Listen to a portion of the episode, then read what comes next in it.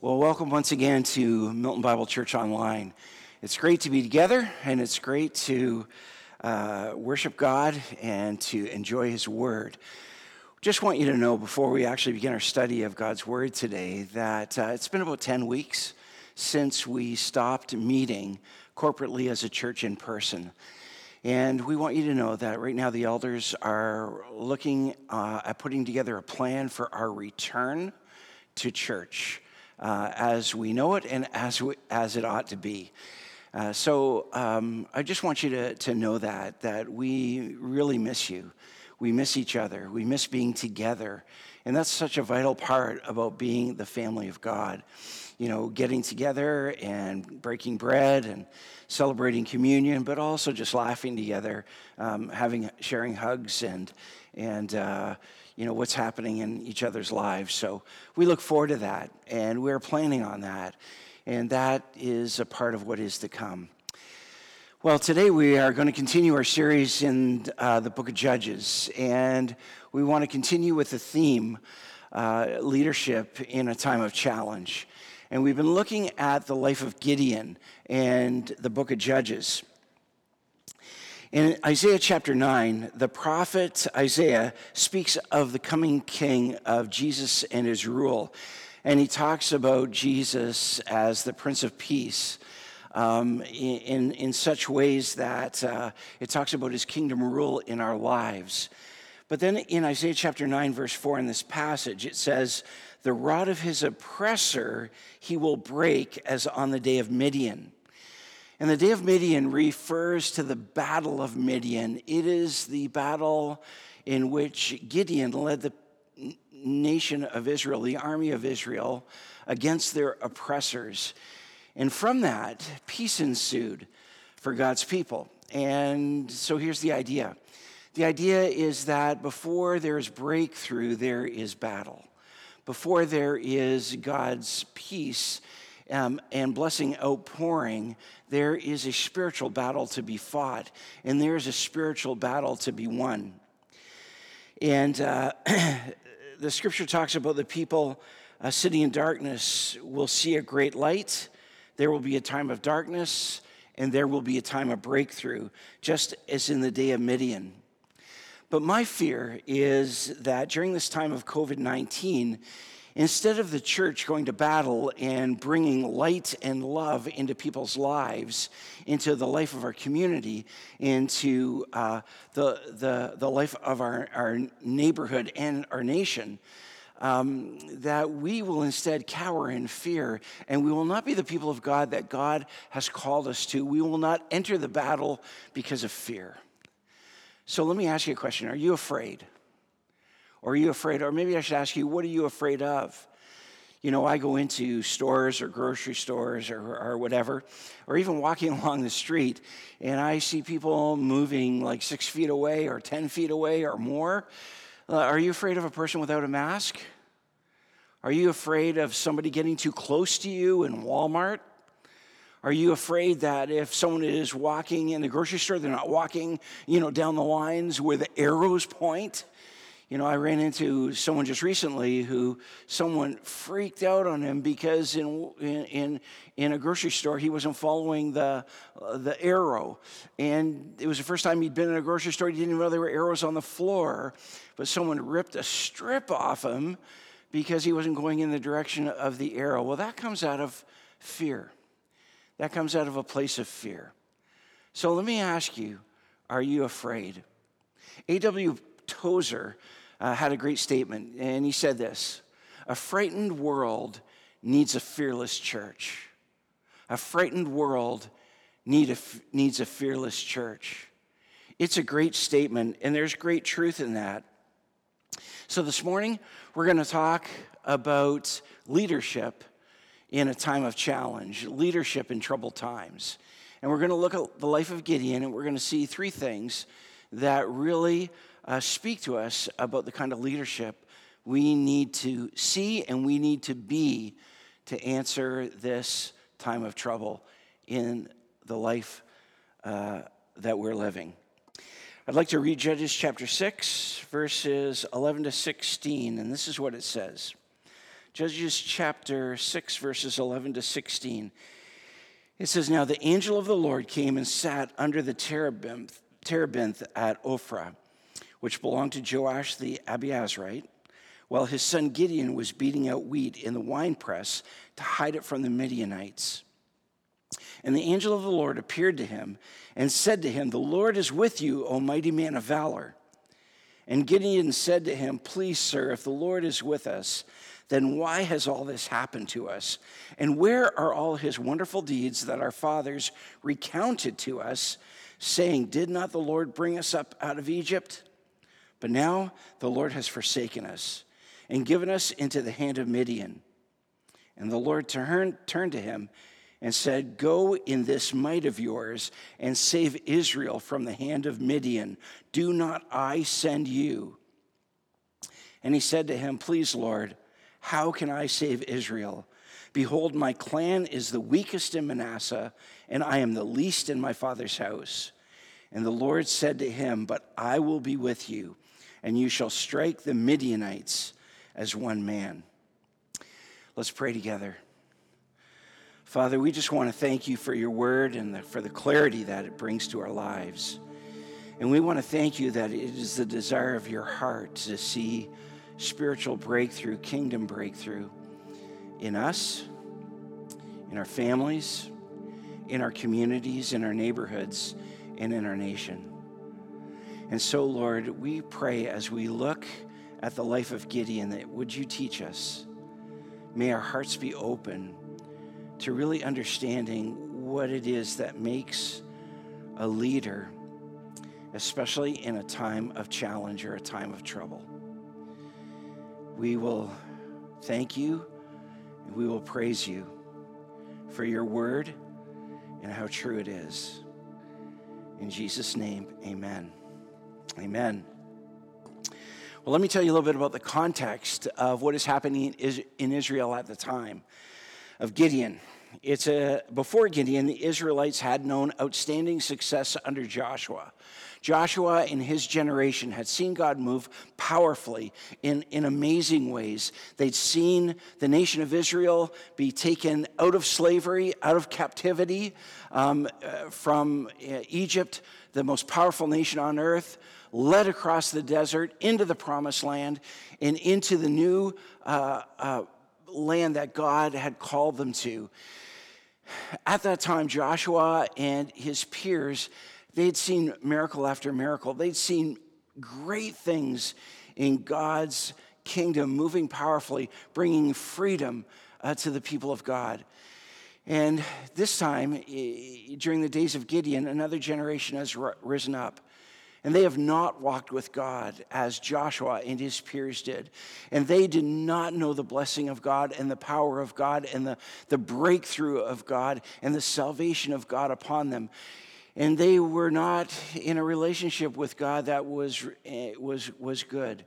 And things were not going well. And they were being oppressed by the neighbors uh, around them and they were uh, basically in big trouble. They were discouraged, they were disappointed, and they felt hopeless. And why had this happened? Well, when Israel walked with God, they were never defeated. In fact, Judges chapter 2, verse 7 says this And the people served the Lord all the days of Joshua and all the days of the elders who outlived Joshua, who had seen all the great work that the Lord had done for Israel. So a nation or, or a generation had gone before that had seen the mighty acts of God, but a generation had risen up that had not seen the salvation of the Lord or the mighty hand of God working on their behalf. And they were in trouble. And in Gideon's generation, they did not walk with God and things were not good. But the story begins to turn when they begin to pray. And when they begin to pray, when God's people begin to pray, three things happen. The first thing that happens is God sends a prophet. The second thing that happens is God raises up a leader. And the third thing that happens is God brings forth an army. We're going to take a look at those three things. We touched a bit last week on one of them. We're going to look at the army of God next week. And today we want to mostly focus on uh, God raising up a leader. But I do want to do a little bit of review. The fact that God sends a prophet, because this is so important and we just can't miss it. So God sends a prophet. In Joshua 6, verses 7 and 8, it says this When the people of Israel cried out to the Lord on account of the Midianites, the Lord sent a prophet to the people of Israel. Why? Because he wants to bring his people through this. You see, sometimes God allows things to happen in our lives to help us turn our attention back to him to help us win our heart so that it aligns with His heart, so that we are able to really stop very quickly in our tracks and move towards Him and fall in love with Him in such a way that we walk with Him in intimacy and tenderness and in the way that God designed for us to be in relationship with Him. We need you, and our hearts are turned to you. Those are the praise, prayers we begin to pray. And so we begin to pray, Lord, will you break through? Lord, will we see your hand? Will we see your salvation? Our hearts are turned to you, and we need to see you in our midst once again. You see what the prophetic voice does? Is it turns our hearts to God so that we hear his voice more clearly. And when the prophets speak, they cut through everything. They cut through culture. They cut through our hardened heart. They, they cut through circumstances. They cut through all the things that stand in between us and God. And that's the role of the prophetic to call God's people back to Him, back to a love relationship with Him that He desires to have, back to His blessing, back to His peace, back to His presence in our lives. And that's what the prophets do. And so, as the people of God cry out, the first thing that God does is He sends them a prophet. He sends them a prophet. Listen, it is so important that at Milton Bible Church, we hear the voice of the prophetic in greater measures. In the Old Testament, we had a few prophets. But in the New Testament, in Acts chapter 2, when the Spirit of God is poured out amongst the people of God, many begin to prophesy, the scripture teaches. And many begin to speak the word of God because God is calling many back to himself. It's so important for the prophetic to make way so that the leader comes and is raised up and an army is brought forth behind him. That is exactly what happened when Jesus came. John the Baptist, the voice of one crying in the wilderness, a true prophet of the New Testament, the first prophetic voice of the New Testament. And what happens is he preaches repentance. And the repentance that he preaches makes the way for Jesus to come with the gospel of the kingdom, with the good news of the gospel that he proclaims to all people to bring healing and to bring freedom. And then, of course, the army, God's church, his spiritual army, is raised up to carry forth uh, the battle the battle against evil and the battle for good and for God. When God wants to call his people into greater kingdom breakthrough, he sends a prophet. And when the prophet speaks, the people of God know. They don't say, hey, what was that? Or maybe I need to do something. It's like, boom, God has spoken. We need to respond. It's fabulous stuff. Second thing that happens is God raises up a leader. God raises up a leader. And this is what we're going to focus on next week. What God does is He changes the leader and He shapes him uh, to be who He needs to be. You see, when God wants to change a city or a community or a nation, the first thing he does is he begins to change a leader. He begins to change the heart and the habits and the home of a leader. And when God calls Gideon, where does he find Gideon? He finds uh, Gideon as an insecure person with very little faith. When God calls Gideon to lead his people into battle, Gideon says, Understand this, I'm a nobody, and I come from a family of nobodies. And, uh, and then when Gideon finally says, Okay, I'm going to do it, I'm going to lead God's people into battle, I'll trust you in this, but before I do that, I need a, a test. He says, So I need to put out a fleece. And he puts out a bag of wool, and he says, If this bag of wool is sopping wet and the ground around it is dry in the morning, I'm going to believe God. Well, that's exactly what God did, but yet he didn't believe God. And so he said, Well, I'll tell you what, let's do that, but we'll do it the opposite way. Let's put out a fleece, a bag of wool, and let's see if that bag of wool is totally dry, but the ground around it is sopping wet. Then I'm going to know that it is God and I can trust in him and I can do what he asked me to do, and I'll have faith that he is who he says I am. And uh, of course, God does exactly what Gideon asks. And then finally, Gideon responds by, you know, in obedience. And really, what Gideon is doing is he's learning to have faith through obedience. You see, when God finds Gideon, he finds a weak man with very little faith. And you know what? I honestly find that encouraging. I find that encouraging. God is not looking for you to have it all together. He's not looking for you to be good looking, know the Bible backwards. He's not looking for you to be able to communicate to great crowds and wow them with such spectacular speech that, uh, you know, they will say, ooh and ah, what, a, what an amazing person. God is not looking for you to be perfect. Understand that. What He is looking for you to be is hungry for Him. And that's the first thing that we see in the life of Gideon that Gideon, first of all, had a hunger for God. Listen to what Gideon says in Judges chapter 6, verse 13. The angel of the Lord uh, says this He says, The Lord is with you. And then Gideon replies this way He says, Please, my Lord, my Lord, if the Lord is with us, why then has all this happened to us? And where are all his wonderful deeds that our fathers recounted to us, saying, Did not the Lord bring us up out of Egypt? I want you to understand this Gideon was weak, but he was longing for God. He was hungry for God.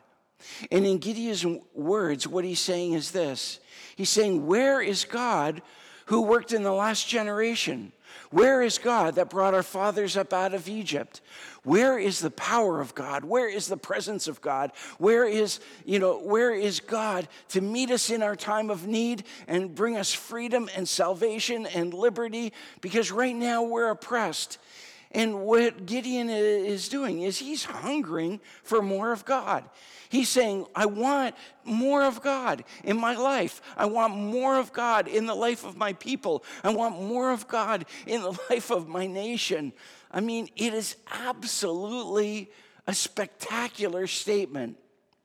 Gideon, not perfect, but he's hungering for more and he's hungering for God.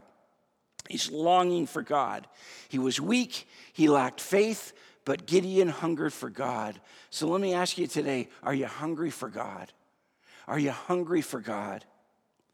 God is not looking for you to have it all together, but He is looking for you so that your heart is connected to His heart and His will is aligned with your will, and that the desire of His heart becomes the desire of your heart and my heart. In Second Chronicles 16, verse 9, it says, The eyes of the Lord search the whole earth in order to strengthen those whose hearts are fully committed to Him. Gideon, first of all, had a hunger for God. The second thing we see in this passage is Gideon was clothed in the Holy Spirit. Gideon was clothed in the Holy Spirit. In Judges chapter 6, verse 34, it says this But the Spirit of the Lord clothed Gideon, and he sounded the trumpet, and the Abiezrites were called out to follow him. You see, what happened was God clothed Gideon in the power of the Holy Spirit first, and then Gideon blew the trumpet.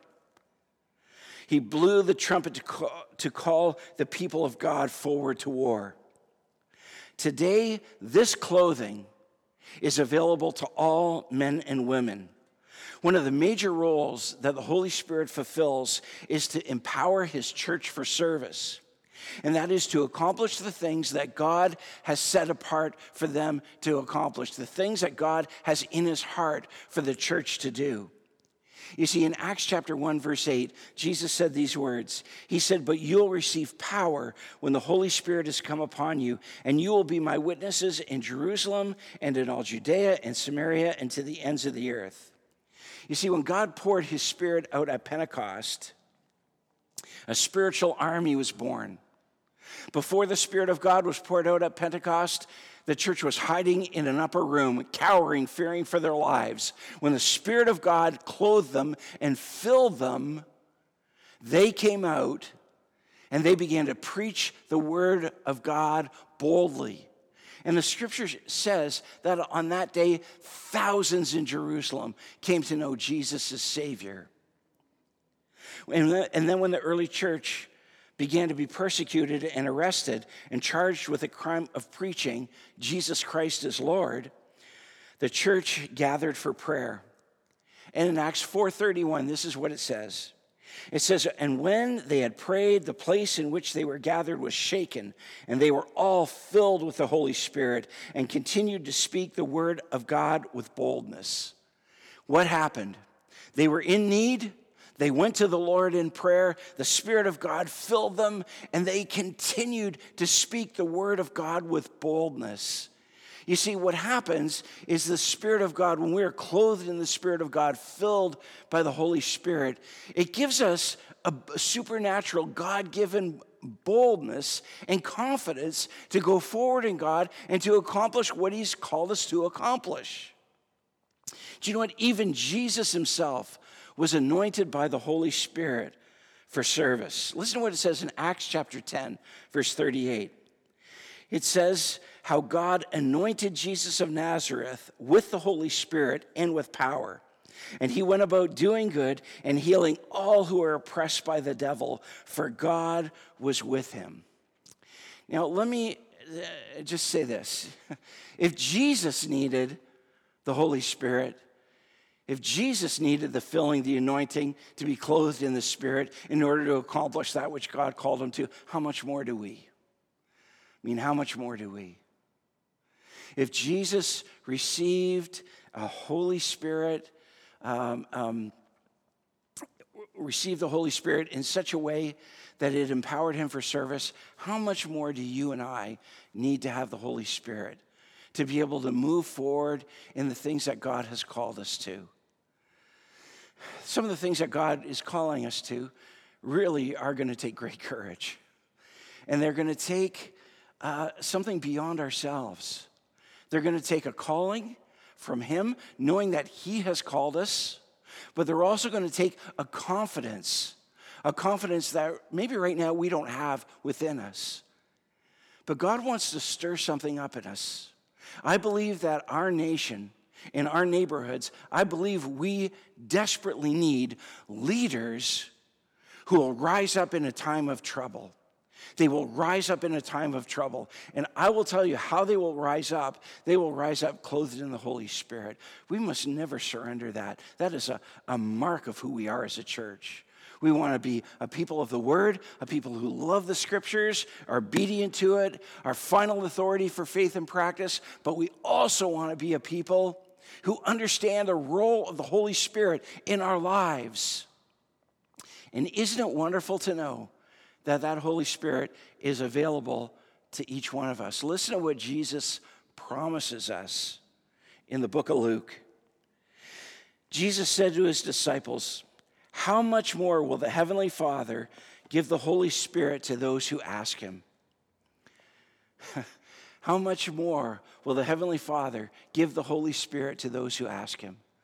God is just waiting for us to ask for more of the Holy Spirit. Because when we ask for more of the Holy Spirit, we ask for more of Him. When we ask for the fullness of the Spirit, we're asking for the fullness of God.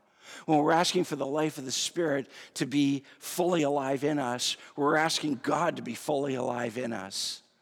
So let's be bold. Let's be bold and let's ask for the Holy Spirit. Let's ask for more of the Spirit. Let's ask to be fully clothed, fully filled, our cup running over, filled with the Spirit of God, moving forward in power to that which He is calling us to in our community. in our family. And then lastly, not only did Gideon have a hunger for God, not only was he clothed in the Holy Spirit, but thirdly, Gideon, Gideon's faith was his antidote to fear. Listen to this. Judges 6, verses 34 and 35, it says, But the Spirit of the Lord clothed Gideon, and he sounded the trumpet. And here, here's what happened. And the Abiezrites were called out to follow him. And then he sent messengers throughout all Manasseh and they too were called out to follow him. And he sent messengers to Asher, Zebulun, and Naphtali, and they went up to meet him. You see, what Gideon did was he moved forward by faith. He became obedient to the call of God. And God's people responded, and an army came forward. And it didn't come forward with just a few people. It didn't come forward just a, tr- a little trickle. It, they came forward in the thousands. In fact, the scripture said that 32,000 answered the call to war, answered the call to battle. We're going to look at that army more closely next week, but I just want to wrap it up today with this thought. I want to ask you this question Are you ready to lead into the battle in a time of great challenge. Are you ready to lead the battle in this time of great challenge? Would you be surprised to know that epidemics and pandemics really are not new to our world, nor is the church's response to it? A, a historian of medicine, her name is Vivian Newton, she writes that from the 14th to the 18th century, a town, uh, any town, uh, would basically regularly experience pandemics or epidemics or plagues um, by, by the decade. And once every generation, uh, a plague of, of pandemic proportions would visit a society, a culture, and even a nation. Mass disease outbreaks have been part of, of people's lives for all recorded history. For instance, the bubonic plague had a fatality rate of 60 to 90%. The Black Plague, which started in October 1347 in Sicily, killed one third of all of the people in Europe, approximately 20 million people. The COVID 19 fatality rate is between 1 and 3%. And you know what? Some Christians, they responded to these devastations with what they called flight theology. So the question they wanted to ask was um, Is it okay for us to flee a troubled town into a place of greater safety, or are we called to stay and minister to the sick? What's a Christian's responsibility? Well, the great reformer, the great theologian, Martin Luther, was asked that question by one of his friends, a guy by the name of Pastor Johann Hess. And uh, he asked him this Is it proper for a Christian to run away from a deadly plague? Now, Hess had to write that letter twice because Luther, who was in Wittenberg at the time with his family, was undergoing a time of great sickness upon his community. In fact, family had died, friends had died, even his children had died. You see, in 1527, a plague had hit Wittenberg, a town, the town where Luther lived and where he taught at the university. And while classes were wisely moved to an unaffected town, Luther refused to leave. In fact, what he and his wife Katerina did was they converted their home into a hospital. They converted their home into a hospital. You see, for Luther, the response to the epidemic was an occasion to exercise faith faith in God and love for his fellow man. This is, this is uh, one of the things he said. He said um, that, namely, one of man's chief sins is selfishness. And that selfishness that first turns to self and then to the health and safety of others is just not something that I want to have in that order. And so he regarded the epidemic as a temptation. that would test and prove Luther's faith in God and his love for people. And so this is what Luther wrote.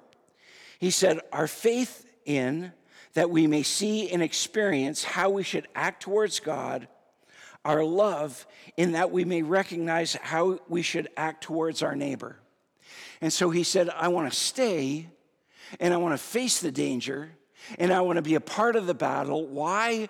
Because I believe the temptation may be to flee, but the call of God is to love him and it's to love our neighbor. And so he stayed. And he ministered through that time and he became gravely ill, but he came out of that. Do you know what today? Luther calls the church in 2020 to resist the temptation to flee and urges the church towards the battle. The danger that may be in our community, the danger that is posed to the most vulnerable, those who are sick, those who are self isolating, and even those who are dying.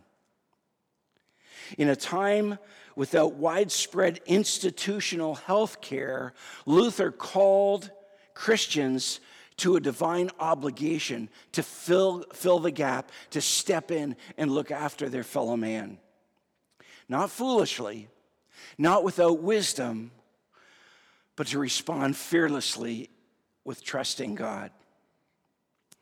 And you know what? I believe the Lord is looking for leaders today. The Lord is looking for leaders today who would rise up.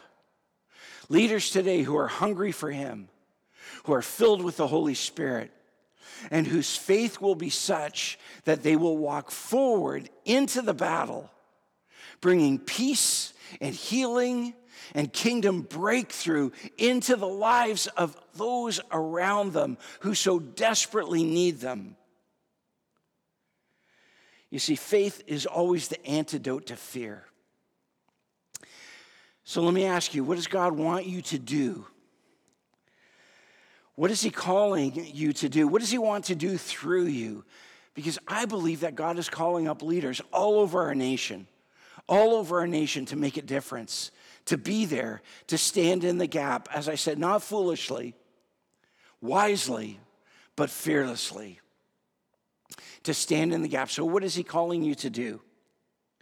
Is he calling you to minister to the elderly? Do you know that there are, there are many of those who desperately just need a phone call, who need some contact, you know, uh, out, outside of, of just themselves? They're very, very lonely, and they're they're looking for someone simply to talk to. Or would you be that person who would run to the store and do an errand, or run to the pharmacy and fill that script? Would you be that person to step out and stand in the gap? How about just simply cut your neighbor's grass? Cut your neighbor's grass, your elderly neighbor who really eh, shouldn't be doing it themselves. Or how about appreciating those who are in essential service? And serving our community? How about starting up an appreciation uh, wave of signs along your street? You know, I turned on to Mary Street off of Bronte Street last week, and about the first five houses just had a, a whole pile of signs that said, Thank you, thank you, we love you. You know, how, and I just smiled to say, Fabulous, fabulous. How about you call your neighborhood to give thanks? Or maybe it's simply to paint a rainbow on a big poster and put it in your front window and challenge your neighbors to do the same. Or maybe you need to just take uh, uh, some blue ribbons and you just need to put them on every tree, you know, that surrounds your street. Or how about shopping from a local business that desperately needs your patronage? Or praying for those who are in financial need because many are hurting and many are, are just surviving on the bare minimum, and many businesses are in trouble. How about praying for them, encouraging them, even blessing them with a gift of some kind, bringing them a meal? You see, God is looking for leaders who will make kingdom impact in a hurting world, in our troubled time. And I believe that leader is you. I believe God is calling you and God is calling me to be those people who would see lives changed, who would see the love of God penetrating hearts in such a way that they have never known his love and peace before. Will you be that leader? I believe you are. And I believe God is calling you into great things for his kingdom purpose. So listen, church, let's be the church. We're not about just, you know, watching a video online. We're not about just looking forward to coming back so we can, you know, say cheers and not, you know, you know, kind of toast with our coffee cups together. You know, we're here to make a difference. We're here to be the army of God, blessing our nation, uh, uh, penetrating uh, our world with the love of God in such a way that lives and hearts and homes and businesses and families are changed forever. He's calling us to be that army. And I thank God that we have receptive hearts that we'll put up our hand and we'll say, Here am I, Lord, send me. So let me pray. Let me pray that we would be those people that God is looking for, and we would take the message of his kingdom forward for his glory. Let's pray together. Father, I just want to thank you for who you are. And I want to thank you that the kingdom of God sees breakthrough as on the day of Midian, as, uh, as through the battle of Midian, that first of all, there's a battle, and then there's breakthrough.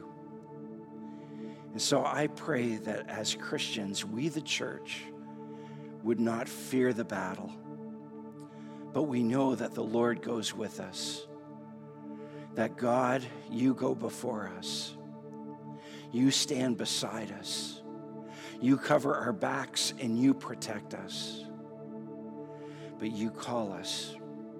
You call us into going into battle for you. And so we pray for kingdom breakthrough. We pray that the love of God, the gospel of Jesus Christ, would be made known in hearts and homes, stirring us up first and then moving us forward to speak the word of God boldly. And so I just thank you for our church. I thank you for our church family. I thank you for all who would listen to your word, who would hear your voice in this book of Judges, in this life of Gideon not perfect, but willing to follow. Not afraid, but willing to obedient and learn to grow in faith. And may we see your kingdom come and your will be done.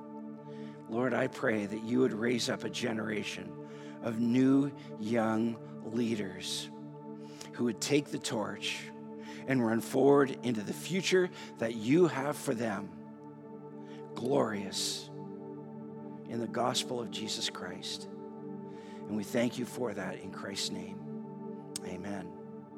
Amen. Well, NBC, it's been great once again to be together. And uh, I'm looking forward to next week where we wrap up this uh, teaching from Gideon, the one who God raised up to be a leader in a time of trouble. Uh, a person who I know his heart is so much like our hearts. And so I just look forward to all the things that God is going to do in the days ahead. So God bless you. Have a great day to the praise of his glory. Amen.